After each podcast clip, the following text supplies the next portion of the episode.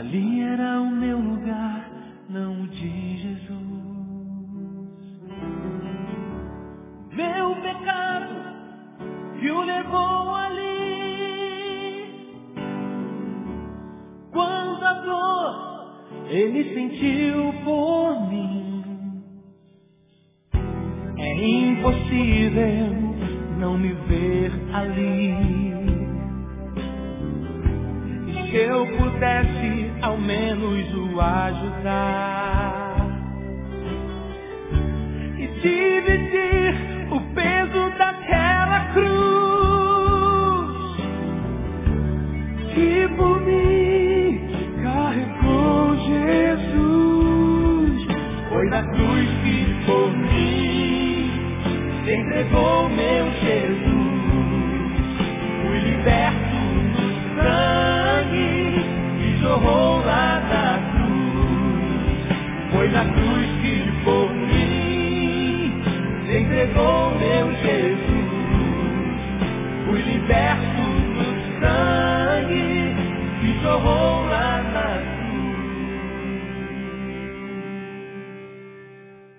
Vamos a 2 Timóteo capítulo 4, irmãos. Eu quero hoje, é, nesse primeiro domingo de outubro e até o último domingo de outubro, compartilhar com os irmãos uma série de palavras sobre solidão.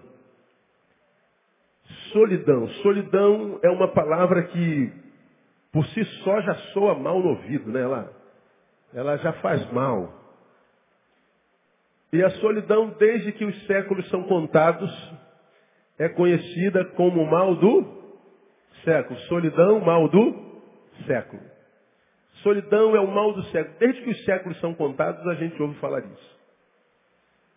Eu acredito que talvez isso seja uma grande verdade, porque a solidão é, é mal não só em si mesma, mas é mal porque a partir dela há um desencadear de muitas outras enfermidades e outros sentimentos que podem acometer um ser humano e roubar desse ser humano a alegria de estar vivo, inclusive. A solidão é, um, é uma realidade em todos os tempos, mas principalmente na pós-modernidade.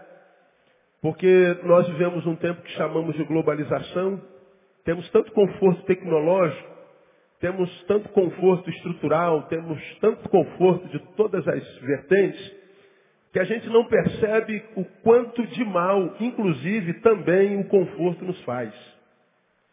A gente, quando pensa em conforto, a gente sempre pensa do lado positivo.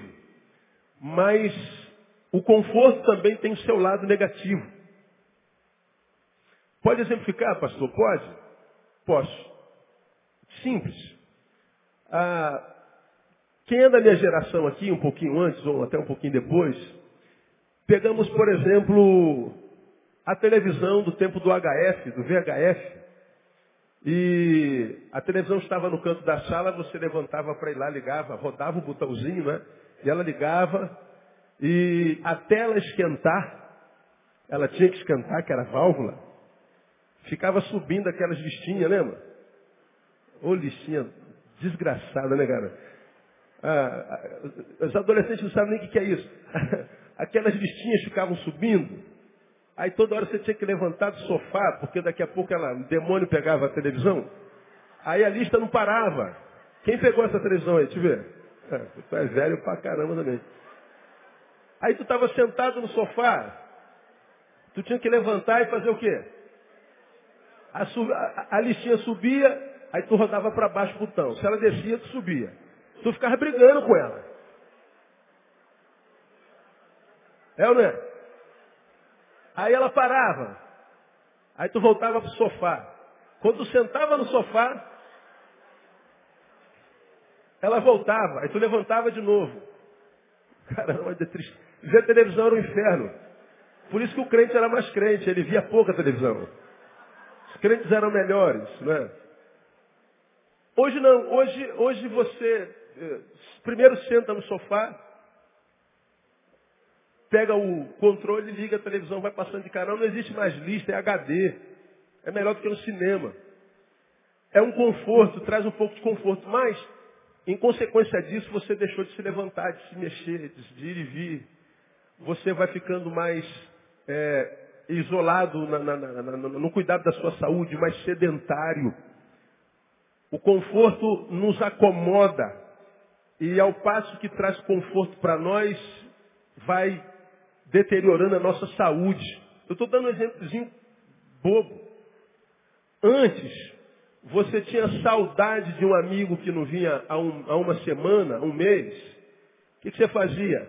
Pegava o ônibus, andava até o, se arrumava, pegava o ônibus até o ponto, esperava, ia em pé no ônibus e até a casa dele, que é em cascadura, sei lá onde. E descia do ônibus, andava até a casa dele, passava um tempo com ele, depois vinha embora, mesmo processo. Hoje você está com saudade de alguém, você faz o quê? Você liga.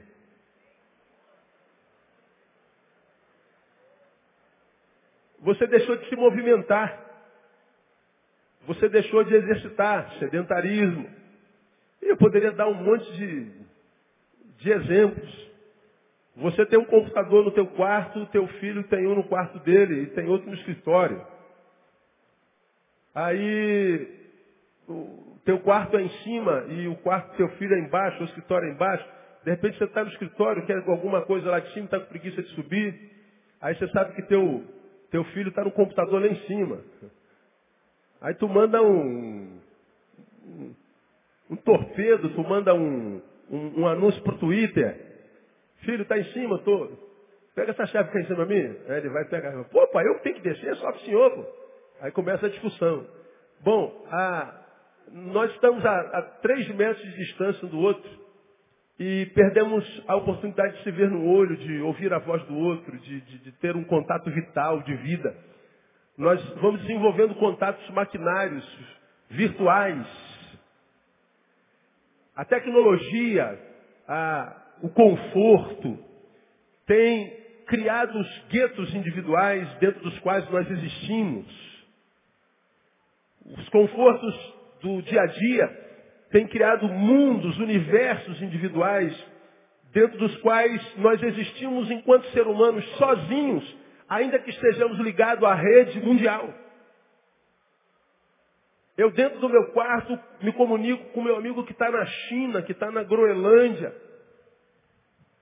Ao mesmo tempo falo com os dois e falo com um colega de Realengo, com um colega do, do, do não sei da onde. Então nós estamos conversando com um monte de gente, mas é uma relação virtual. A humana não existe, porque eu estou sozinho, conectado ao mundo, dentro de um mundo pequenininho que é o meu quarto e meu. E eu e você passamos horas, mais você do que eu, no computador, tecendo nas nossas teias, nas nossas redes, na web, conectado ao mundo, sabendo tudo o que acontece no mundo. E essa facilidade de informação, de conexão, embora seja bênção porque nos mantém informados, nos desumaniza. E aí nós ficamos horas na web, na rede, mas não conversamos mais dez minutos, face a face, tete a tete. Porque cada um ligado ao mundo está na sua mesa, no seu computador, no seu universo incompartilhável. Virtualmente totalmente ligado, humanamente incompartilhável. Bom, isso traz algumas consequências nefastas, algumas consequências horríveis para a humanidade, porque seres humanos não conseguem se retroalimentar através das máquinas. Por exemplo, eu posso dizer a alguém que está do outro lado do computador que eu a amo. E ela vai ler o que eu escrevi, vai entender o que eu estou dizendo. Mas ela nunca poderá, através da, mar, da, da, da máquina, ver a fisionomia do meu rosto dizendo eu amo você. Ela nunca vai conseguir perceber a tonalidade da minha voz quando eu digo eu amo você. Ela não vai perceber a lágrima que, que encheu os meus olhos e o fez brilhar um pouco mais quando eu disse eu te amo. E muitas vezes o eu te amo é menos importante do que a lágrima que o eu te amo produziu nos meus olhos.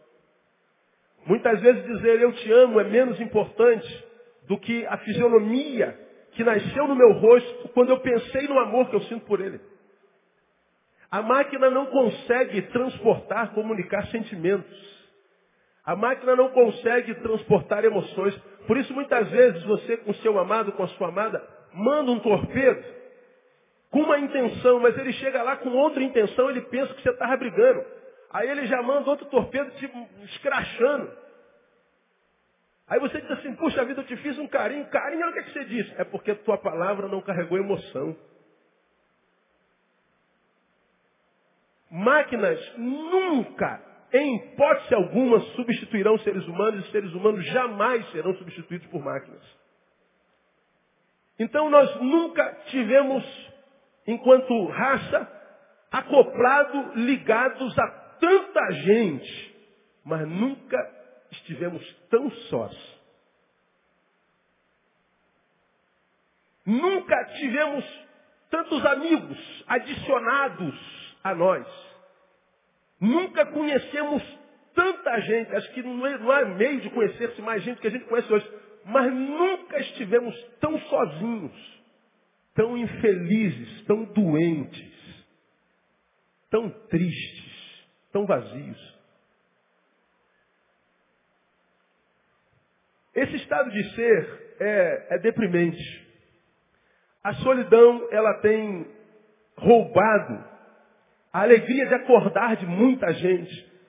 Tem roubado de muita gente a alegria de celebrar o fato simples de estar vivo, independente de qualidade de vida esteja se vivendo.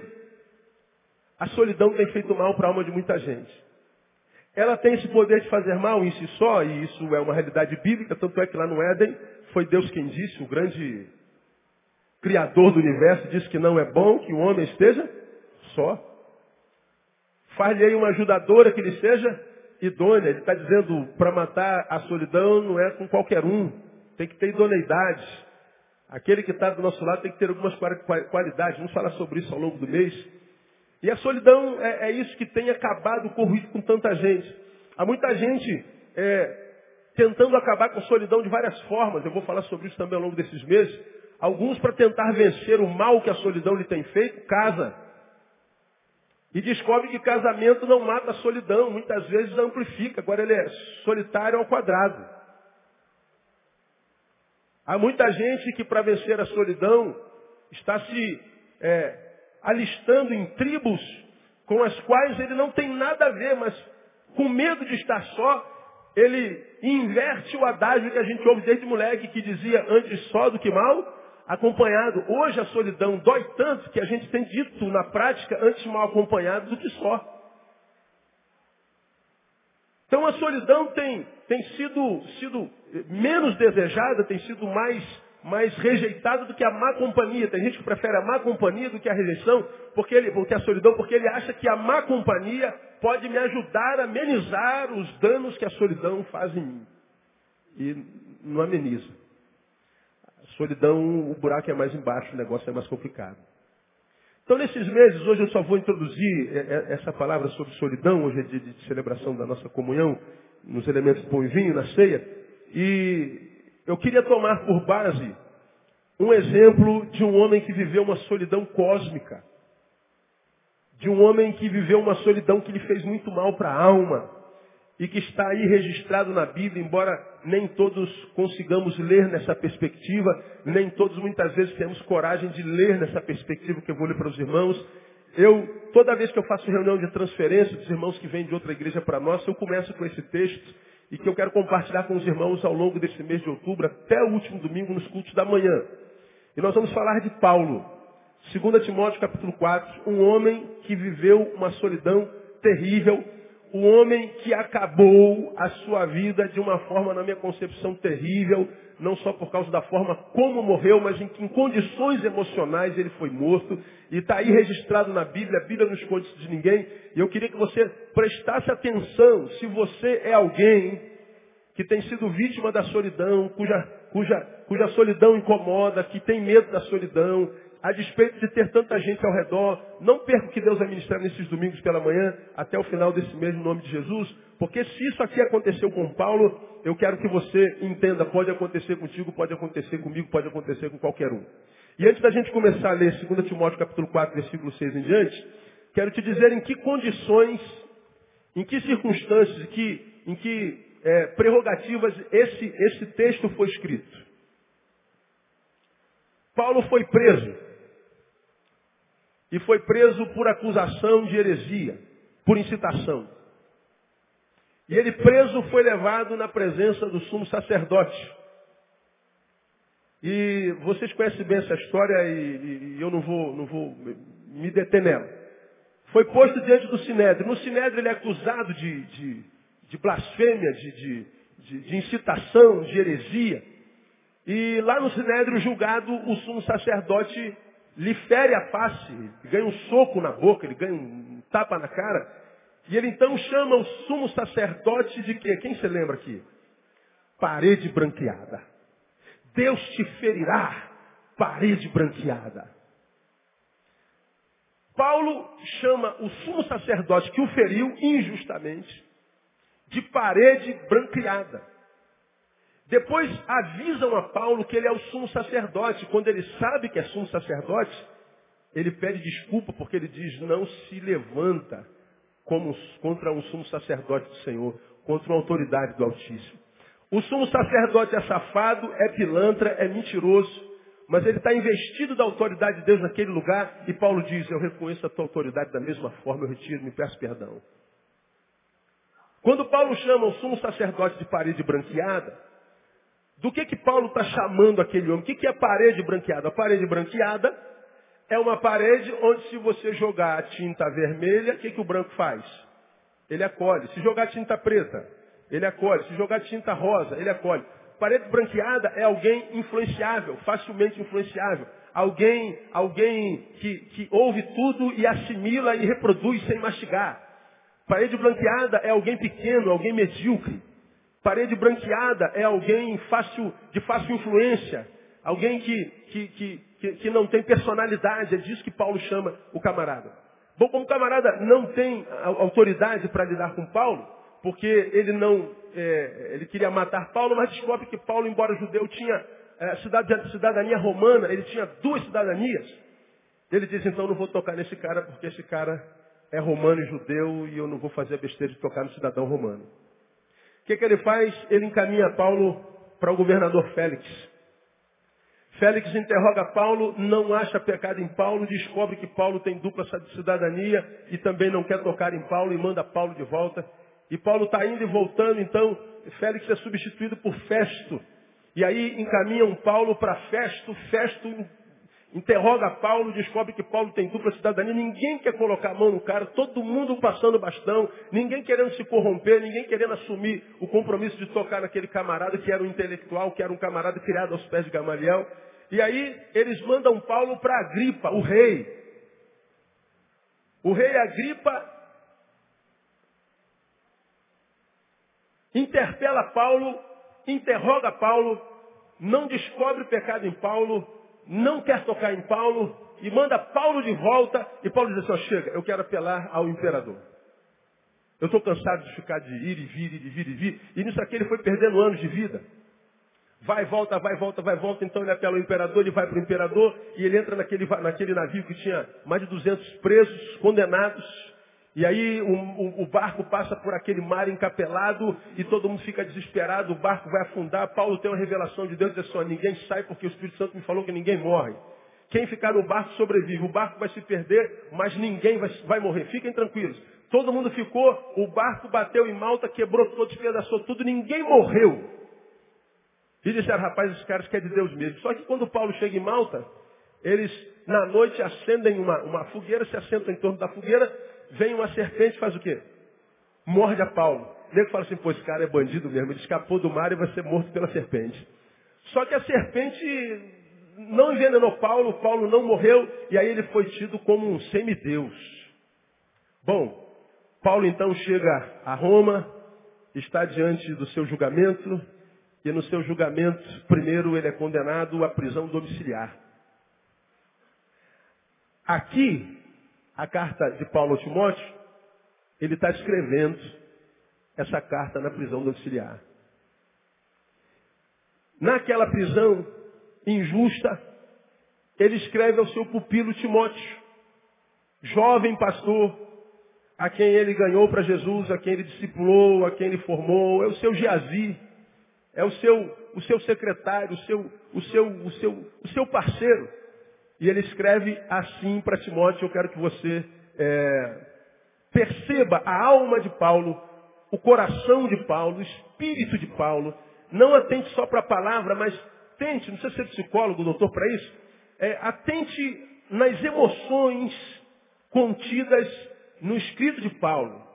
E daqui para frente a gente vai conversar um pouquinho sobre, sobre solidão. Versículo 6. Quanto a mim, já estou sendo derramado como libação e o tempo da minha partida está próximo. Aí ele escreve a sua célebre frase, seu célebre versículo que todos nós sabemos de qual é salteado. Vamos junto, versículo 7?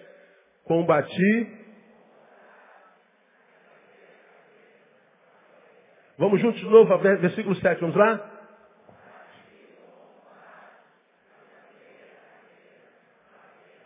Tem algum crente que não saiba esse versículo de cor? Acho que não, né? Quantas vezes eu participei de culto de, de, de, de celebração de um pastor que está fazendo 30, 40 anos, de jubilação de pastores, de um irmão antigo, de um irmão velho e tal. E a gente sempre lê esse versículo romanticamente. Combati um bom combate. Aleluia. Acabei a carreira, glória a Deus, e guardei a minha fé. Louvado seja o nome do Senhor. Parece bonitinho isso aqui, né, irmão? Combati um bom combate, acabei a carreira e guardei a fé. Porque não foi com a gente. Paulo está dizendo que o Espírito Santo já o havia revelado que ele ia morrer. Ele está dizendo, o tempo da minha partida está próximo.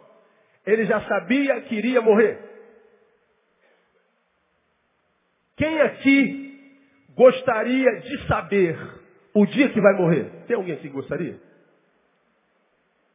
Que o Espírito Santo, num gesto de intimidade contigo, te aparecesse na tarde deste domingo e dissesse assim, meu caro irmão Jonas, você vai morrer no dia 17 de dezembro de 2011 e estará na minha presença. Aí tu vai pensar assim, puxa vida, vou estar na presença de Deus, ver Jesus, hein? Ver a face do Todo-Poderoso, me encontrar com Paulo, com Abraão, Isaac, Jacó. Quando é que vai ser isso? 17 de dezembro. Você gostaria de saber disso, não? Porque a gente sabe que Jesus é lindo, amém, meu irmão? Abraão, Isaac e Jacó devem ser pessoas maravilhosas, amém ou não? Paulo, então, nem se fala. Mas quem é que quer conhecê-los logo? Diga assim para quem está do seu lado, eu prefiro estar na sua presença, irmão.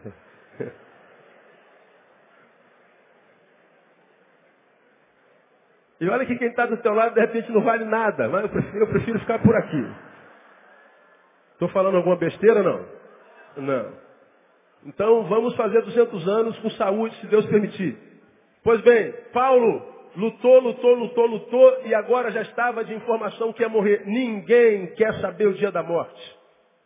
Você, a mulher, está tomando banho, se passa a mão no seio, aparece um carocinho, pode ser um câncer de mama e a gente já pensa em morte, dá desespero, o chão, o chão some.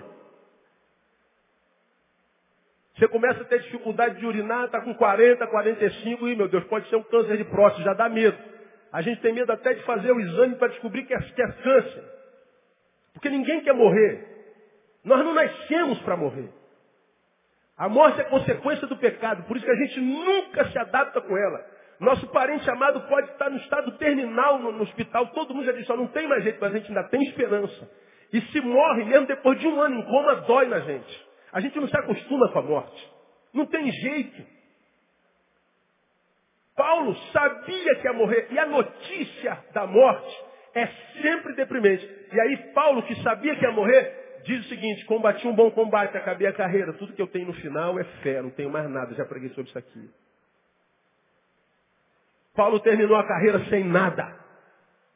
Paulo não tinha casa própria, Paulo não teve esposa, Paulo não teve filhos. Paulo não teve ninguém, Paulo não tinha nada. Isso é muito bonito porque é na vida de Paulo e é uma história bíblica, mas se fosse na minha vida, na sua vida, nós não gostaríamos de acabar assim de jeito nenhum. Preguei sobre isso aqui um dia, no dia do pastor, eu falei, eu quero viver como Paulo, mas não gostaria de acabar como Paulo. Eu não gostaria de acabar morando na casa dos outros. Eu não gostaria de acabar minha vida sozinho. Eu não gostaria de acabar minha vida sem ter ninguém ao meu redor. Eu não gostaria de acabar minha vida sem que tivesse razão para sorrir. Não, eu queria acabar diferente. Paulo acabou sozinho. Bom, mas isso aqui não é o principal.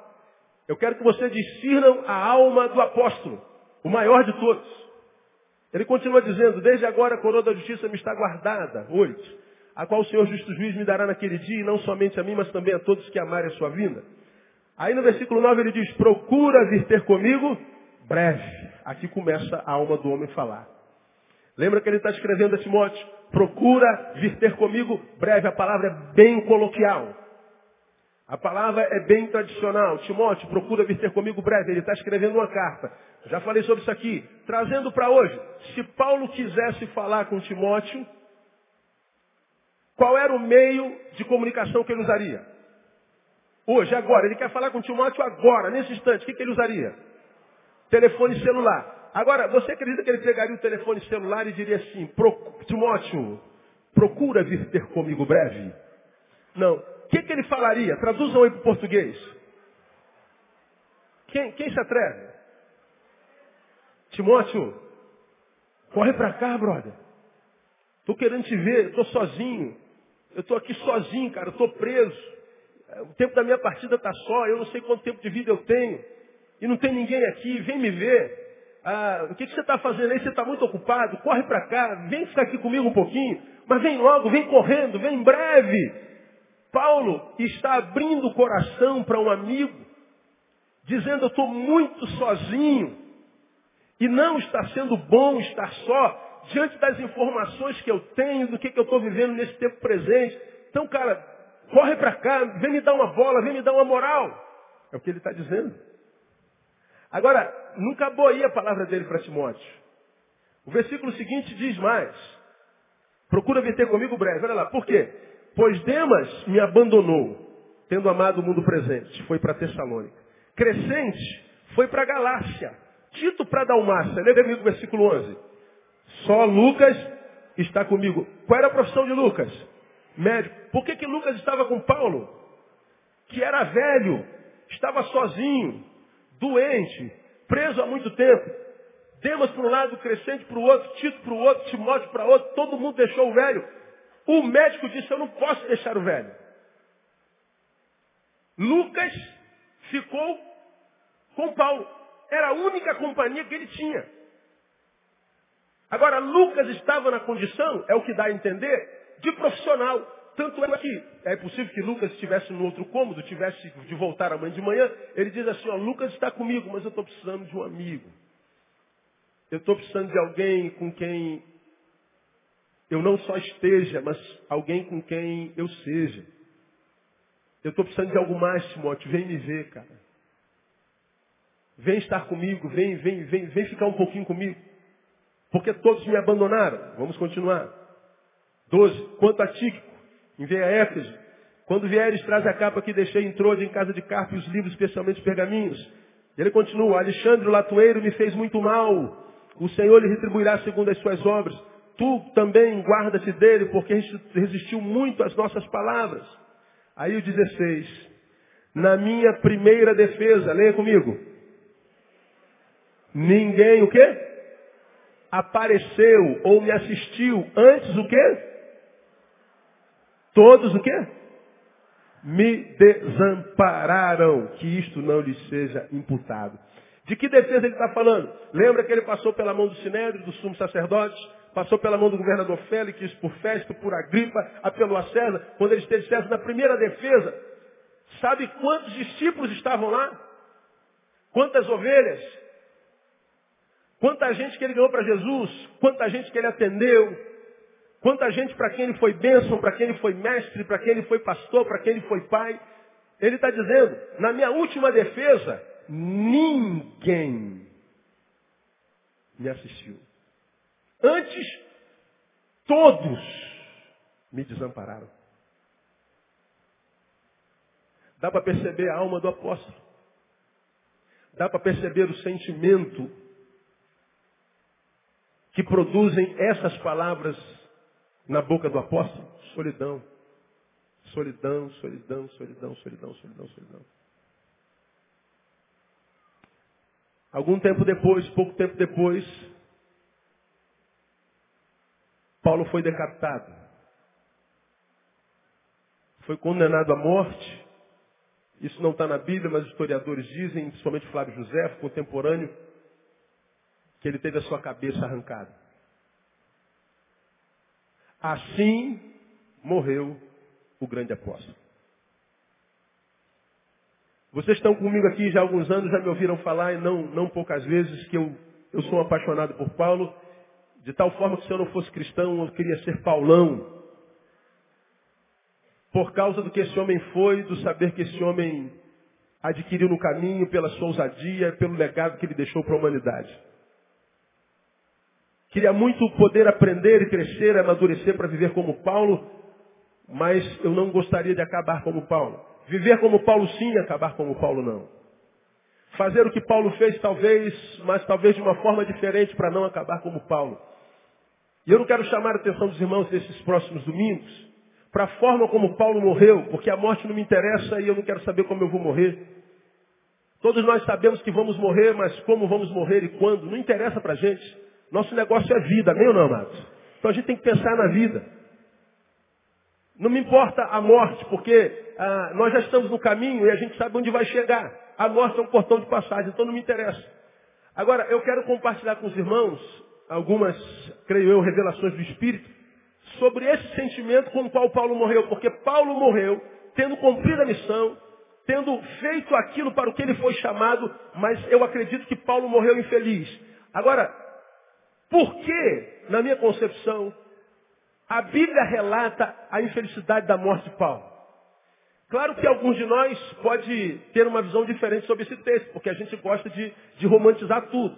Porque quando a gente fala sobre a vida dos outros é mole. A gente fala que, que Paulo morreu feliz, mesmo decapitado. O cara está indo né, para a guilhotina e a gente acredita que ele está cheio de Espírito Santo, feliz porque vai morrer na guilhotina. A gente acredita que quando Daniel foi lançado na cova dos leões, ele já sabia que os leões iriam ver a gatinha deitar no colo dele. E ele foi cantando uma musiquinha é, de louvor ao Senhor. A gente acredita que Sadraque, Mesaque e Abidinego, quando foi para a fornalha, sabia que era só um, um bronzeador é, é, antinatural. Né? É, não, não, irmão. Eles eram gente como a gente, a Bíblia diz, inclusive Elias, ele tinha as mesmas fraquezas que a gente, tinha os mesmos temores que a gente, as mesmas tentações que a gente. Eles sentiam medo, eles tinham insônia, eles tinham pavor, eles sentiam agonia, eles tinham vontade de existir. Elias chegou a uma agonia tão grande que ele entrou na caverna e pediu para si o quê? A morte, solidão. Mataram os teus profetas, mataram todos os teus, só eu fiquei, Senhor, me basta, me mata, eu não aguento mais solidão. Então eu não quero fazer uma leitura romântica, porque uma leitura romântica tira a humanidade da coisa e humanos é tudo que a gente pode ser. Então eu não acredito que Paulo tenha morrido feliz. Eu não acredito que Paulo tenha morrido como nós gostaríamos de morrer. E por que então isso está na Bíblia? Para que nós aprendamos como não morrer. Amo a Bíblia porque a Bíblia não esconde o podre de ninguém. Que diz que Davi era um homem segundo o coração de Deus, mas diz também que ele era um safado. Que é isso, pastor? Que heresia? Como é que o senhor fala um negócio desse de Davi, pastor? É porque a leitura é sempre romântica. Como já preguei aqui sobre Davi, eu duvido se Davi estivesse vivo hoje, ele fizesse uma visita na sua casa, teu telefone tocasse, teu vizinho te chamasse na outra, do outro lado da rua, você deixasse Davi sozinho com a tua mulher em casa.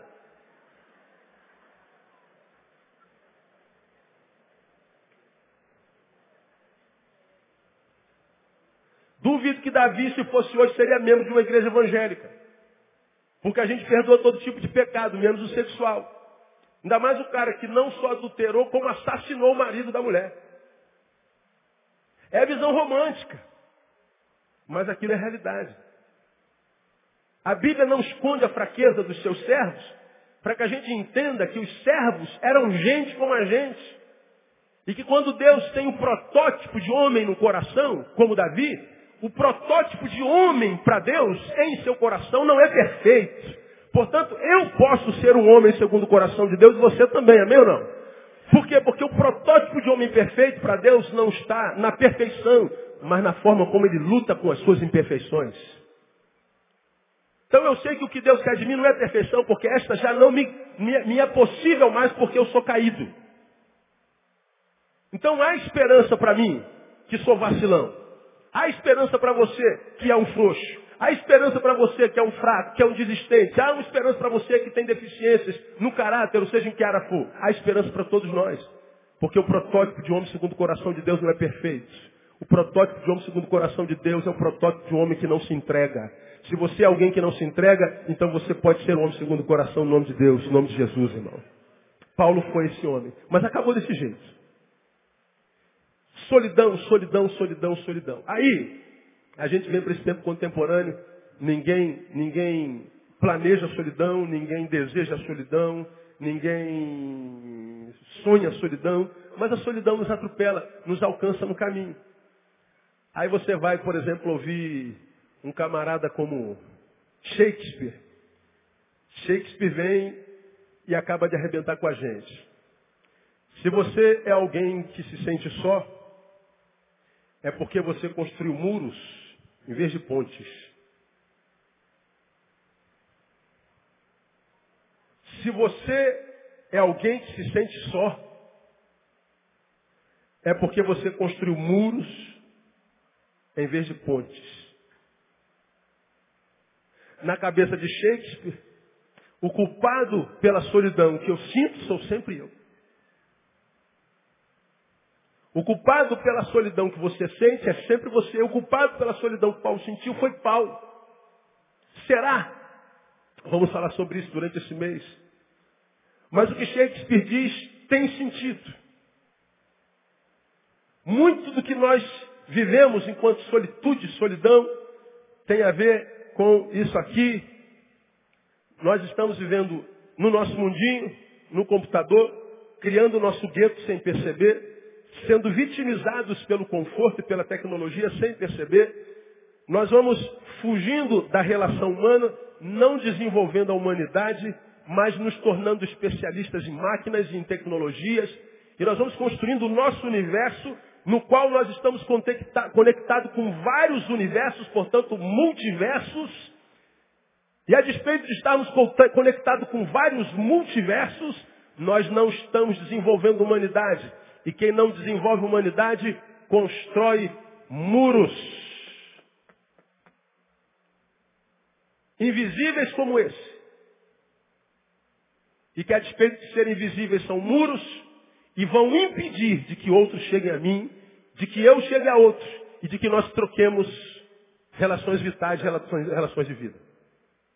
O que Shakespeare está dizendo é que ao invés de construir, de construir muros, consciente ou inconscientemente, nós construamos pontes. Ponte é aquilo que liga duas partes distintas. Ponte é aquilo que liga duas partes distantes. E o que ele está dizendo é que nós precisamos ser construtores de pontes. Solidão é o mal do século e esse mal tem matado muita gente. Já preguei sobre isso aqui e falei que a solidão é uma das maiores desencadeadoras de depressão. E a depressão é a doença que mais vai matar no século XXI, perdendo tão somente para problemas coronários. Tira teu coração. O que mais vai matar a gente nesse século e tem matado é a depressão. E o que mais produz depressão? Solidão. A ausência de contatos vitais. Voltamos ao Éden e nós entendemos melhor então por que Deus disse não é bom que o homem esteja só. Diga para alguém que está do seu lado, irmão, eu preciso de você. Eu preciso de você.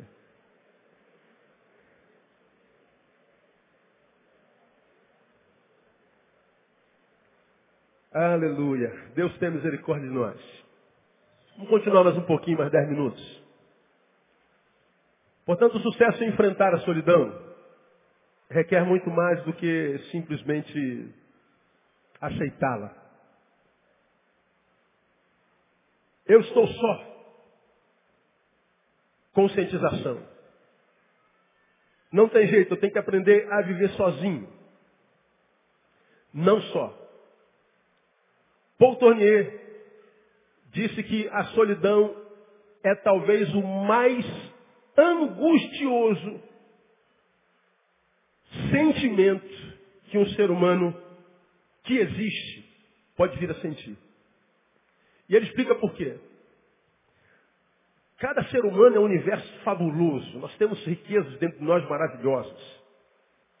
Nós temos ideias, nós temos sentimentos, nós temos amores, nós temos solidariedades, nós temos afetos, nós temos muita coisa boa, nós temos criatividade, nós temos alegria, nós temos sabedoria, nós temos tanta riqueza em nós, que se não forem compartilhadas, são trancafiadas em nós e vão gerando em nós agonias tão profundas que nós não sabemos por que, que estão lá. São potencialidades não compartilhadas, potencialidades não desenvolvidas. São forças, energias que poderiam ser canalizadas em tantos lugares e abençoar tanta gente, que em abençoando essa gente, por ser abençoada, retornaria com a mesma bênção, com a mesma alegria, com a mesma afetividade, com a mesma riqueza. A minha riqueza, quando é compartilhada, dá a ideia de que eu estou empobrecendo, porque eu estou rico, estou compartilhando, estou empobrecendo. Mas à medida que eu empobreço enriquecendo alguém, esse alguém enriquecido me enriquece mais. Ele vai trocando comigo o que eu troquei com ele, e a nossa vida vai se tornando dinâmica, a nossa vida vai se tornando uma vida viva. Uma vida que se move, uma vida que se movimenta. Agora, na solidão, eu não troco nada. Não há nada que eu receba da vida, em qualquer momento da vida, que eu possa compartilhar. Eu vivo para mim mesmo. Eu vivo no eu, em si mesmados. Eu vivo num lugar onde não há troca, onde não há câmbio. Eu não dou nada, mas também não recebo. E eu vou acumulando, acumulando, acumulando e vou engordando na minha existência. Vou me agoniando, me agonizando. Vou perdendo sentido. Porque não há troca. Não há câmbio. Essa agonia de alma, ela vai somatizando, no soma no corpo, e vai produzir em mim e você o que a gente conhece muito bem ainda, que é um passando, como doenças psicossomáticas.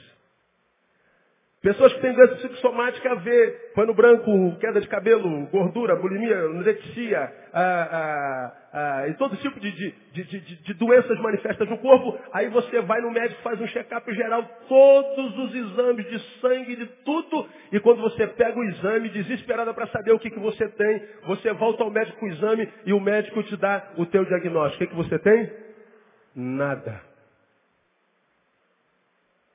Mas como, doutor, meu cabelo está caindo, eu estou engordando, doutor, eu não estou dormindo, perdi o sono, doutor, estou com, com pano branco, estou com pano preto, doutor, eu estou toda ferrada, doutor, eu, eu, eu, doutor, você não tem nada. E mais, a gente fica com raiva do médico. Você vai para outro médico, porque esse médico não sabe nada. E aí você conta a história para o médico, o médico pede outros exames mais profundos, e você faz toda a bateria de exames. E você fica desesperado para pegar o resultado, e você vai lá, pega o resultado, e você senta na frente do outro médico, o médico examina tudo e diz assim, sabe qual que é o diagnóstico, o que, que você tem, o que, que você tem? Nada. Olha, como é que posso estar como está? Energias que estão querendo sair. Possibilidades, riquezas, querendo ser compartilhadas. Mas não acham lugar para sair, não acham lugar para se desenergizar. E aí vai somatizando. Você vai agonizando, você vai agoniando, a vida vai ficando pesada. Os músculos vão trancafiando, o sorriso vai sumindo, o brilho vai sumindo. E a vida vai ficando pesada. Solidão.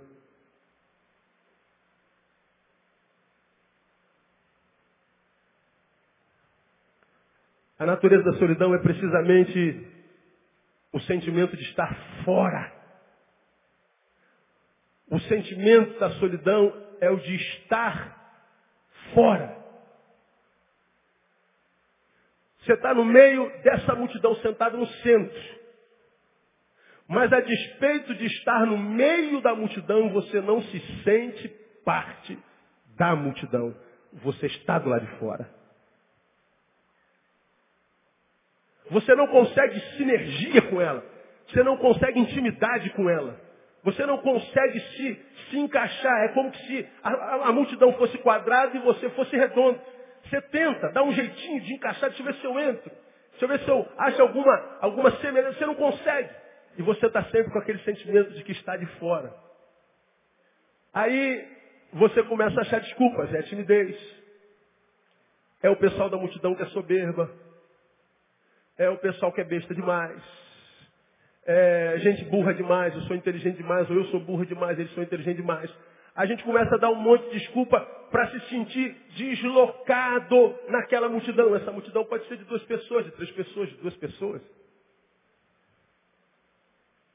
O sentimento maior da solidão é esse de estar se sentindo de fora. Consequentemente, uma pessoa agudamente solitária sente a falta de duas experiências interpessoais cruciais para uma pessoa. Duas. Primeira, sente falta da sensação de fazer parte. Ele se sente uma folha ao vento, não pertence a nada nem a ninguém. Davi escreveu um de seus salmos, ele diz, sou peregrino aonde? Na terra. Como quem diz, eu não me encaixo em nada. Eu não consigo conluio, sinergia, câmbio com nada. Solidão. Essa é uma relação interpessoal. A ideia de que eu faço parte. Estava bem pouco tempo atrás num debate numa faculdade. Estava falando sobre essas novas tribos urbanas. E aí alguém fez uma pergunta, pastor, qual é a visão teológica de um menino que, por exemplo, se acopla, se une a uma gangue como, por exemplo, dos skinheads. Você viu agora essa semana um jovem que foi condenado a 30 anos de prisão, porque alguns anos atrás ele estava com um grupo de skinheads num trem e fez dois garotos se jogarem do trem. Quem, quem viu essa reportagem? Um caiu embaixo do trem, morreu, e o outro perdeu o quê? O braço. Você vê no jornal toda vez skinheads matando homossexuais e espancando nordestinos. Gente má, gente perversa, é o mal pelo mal. São os chamados rebeldes sem causa. Aí você pergunta, pastor, como é que alguém se intromete numa gangue miserável dessa? Simples. Necessidade de fazer parte. Necessidade de pertencer necessidade de sentir um com, necessidade dessa relação interpessoal. O solitário não sente isso. A outra falta que ele sente, sente falta de emoção de ser entendido. Entendido. Lembra que nós criamos o nosso gueto inconscientemente? Estamos aqui. E enquanto estamos na máquina, estamos conversando com um monte de gente que parece que nos entende. Porque a letra não carrega emoção. Então nós somos bons muitas vezes com os dedos, não com as palavras. Com os dedos. E aí os dedos produzem letras que juntas produzem palavras e lá eles nos entendem. Agora, quando a gente está na relação vital, a gente senta, não basta falar porque a palavra, saída da boca e não dos dedos, conduz emoção. Com as emoções nós não somos bons. Quando a gente começa a falar com a boca e não com o dedo, a boca produz emoções com as quais nós não sabemos lidar, e quando as emoções perdem o controle, a boca fecha, a gente não consegue falar mais nada. Ora, no computador a gente consegue, porque não carrega emoção. É dedo que está falando. Agora, quando eu vou sentar com você tete a tete, eu abro a boca, mexo com as minhas emoções, minhas emoções, eu não sei lidar com elas, não sei trabalhá-las, aí eu estou tão emocionado que eu não consigo mais falar. Bloqueia tudo. O que, que eu faço? Volto para o meu gueto, porque o pouco que eu falei, o Davi não entendeu. Eu não sou entendido, eu não fui entendido, ele não me entendeu. Aí eu falei com o Henrique, o Henrique não entendeu. Não entendeu por quê? Porque a comunicação é mais do que palavra, é emoção, e com emoção nós não somos bons. E aí o solidão, o solitário, ele volta para o gueto dele, sem se sentir parte de nada, isolado do mundo, não se sente entendido e se sente infeliz. E as consequências aqui termino são três as maiores. Primeiro, isolamento social. Dificilmente ele consegue conviver. Viver com. Relacionamento se torna uma impossibilidade. Isolamento emocional. Cada vez mais incompetente em compartilhar emoções, sentimentos, dores. Tivemos um encontro de casais na sexta-feira e a gente falou sobre comunicação um pouquinho e alguns casais dizendo, pastor, e quando o cônjuge não fala? E quando os cônjuges não abrem a boca? E quando a gente sabe que tem um problema, mas o outro não fala. Esse não falar é um problema. E o último, isolamento espiritual, incapacidade de louvar e servir ao Senhor, incapacidade de, de, de, de, de externalizar mesmo para Deus o que há dentro dele. Isso é solidão. Então, irmãos, ah, nas próximas semanas, nós vamos falar um pouquinho sobre como vencer a solidão. Nós vamos tentar compartilhar com os irmãos, à luz da experiência de Paulo e algumas outras palavras, como sobreviver a ela. Porque nós vivemos um dilema existencial dicotômico hoje, me, me permitam essa palavra. E se eu não me engano, já preguei sobre isso aqui. De um lado a gente vai ao Éden que diz, não é bom que o homem esteja. Do outro lado a gente vai a 2 Timóteo capítulo 3, que diz que os últimos tempos seriam penosos. É um, um capítulo antes disso aqui. Os últimos tempos seriam penosos. Por quê? Pois os homens seriam amantes de si mesmos, gananciosos, presunçosos, soberbos, blasfemos, desobedientes a seus pais, ingratos, ímpios, sem afeição natural, implacáveis, caluniadores, incontinentes, cruéis, inimigos do bem, traidores, atrevidos, orgulhosos, mais amigos dos deleites que amigos de Deus, sempre aprendendo, mas nunca podendo chegar ao pleno conhecimento da verdade. Veja, de um lado eu não posso andar sozinho, do outro lado o homem do tempo do fim não vale nada. De um lado a Bíblia diz, Neil, sozinho não dá. Do outro lado diz, Neil, cuidado com quem você anda. E aí? Há muitos muros que nós construímos, são involuntários e inconscientes, e construímos, ainda que inconscientemente, só por causa da qualidade do homem que está do lado de lá do muro. Eu preciso do homem, mas ele é tão mal que eu preciso me proteger desse homem, de quem eu preciso. Eu preciso de vocês, mas vejo tanta maldade no meio de vocês que eu preciso construir muros dos quais, atrás dos quais eu me esconda para que o mal que vocês fazem não chegue a mim. Eu sei, Deus está dizendo, eu não posso andar sozinho, mas como é que eu mato essa solidão? Como é que eu faço? A gente vai falar sobre isso nesses próximos meses. Eu acredito, irmãos, que esse mês vai trazer cura para muitos de vocês aqui no nome de Jesus. Eu sei que essa palavra talvez não diga nada a muitos de vocês, mas essa palavra diz muito a muita gente. Porque nem sempre solidão tem a ver com estar sozinho, não. Tem muita gente muito bem casada sozinha. Tem muita gente que tem filhos lindos, continuam sós. Tem gente que tem amigos que batem nas costas o tempo inteiro. Olha, cara, você é 10, você é o cara, mas continua sozinho. Solidão é muito mais do que uma questão geográfica. É muito mais do que uma questão relacional. A solidão vai mais além.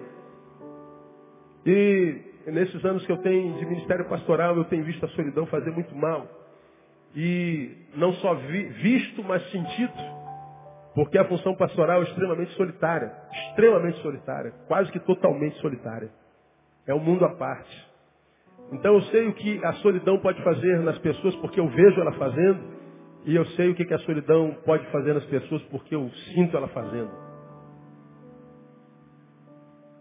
E se o próprio Deus diz solidão não, é porque a solidão não pode ser boa. Solidão não é ideia de Deus para a vida de ninguém. Aliás, foi por isso que ele mandou Jesus. Ele mandou Jesus para que, olhando para ele, nós aprendêssemos a ser gente como gente tem que ser. Você tem ouvido isso aqui? E sendo gente como gente tem que ser, a gente pudesse ser bênção na vida do outro, a gente pudesse ser bênção na vida do nosso próximo, a gente pudesse ser bênção na vida daquele de quem a gente precisa, porque nós precisamos uns dos outros. Sozinho não dá, irmão. Sozinho não dá. Sozinho a vida não vale a pena. E a gente vai conversar um pouquinho sobre algumas solidões que estão por aí matando tanta gente. Gente de Deus, hein? Gente que Deus usa, gente que Deus abençoa, gente que Deus usa como instrumentos. E que estão sendo carcomidos pela solidão e que de repente não precisavam estar sendo.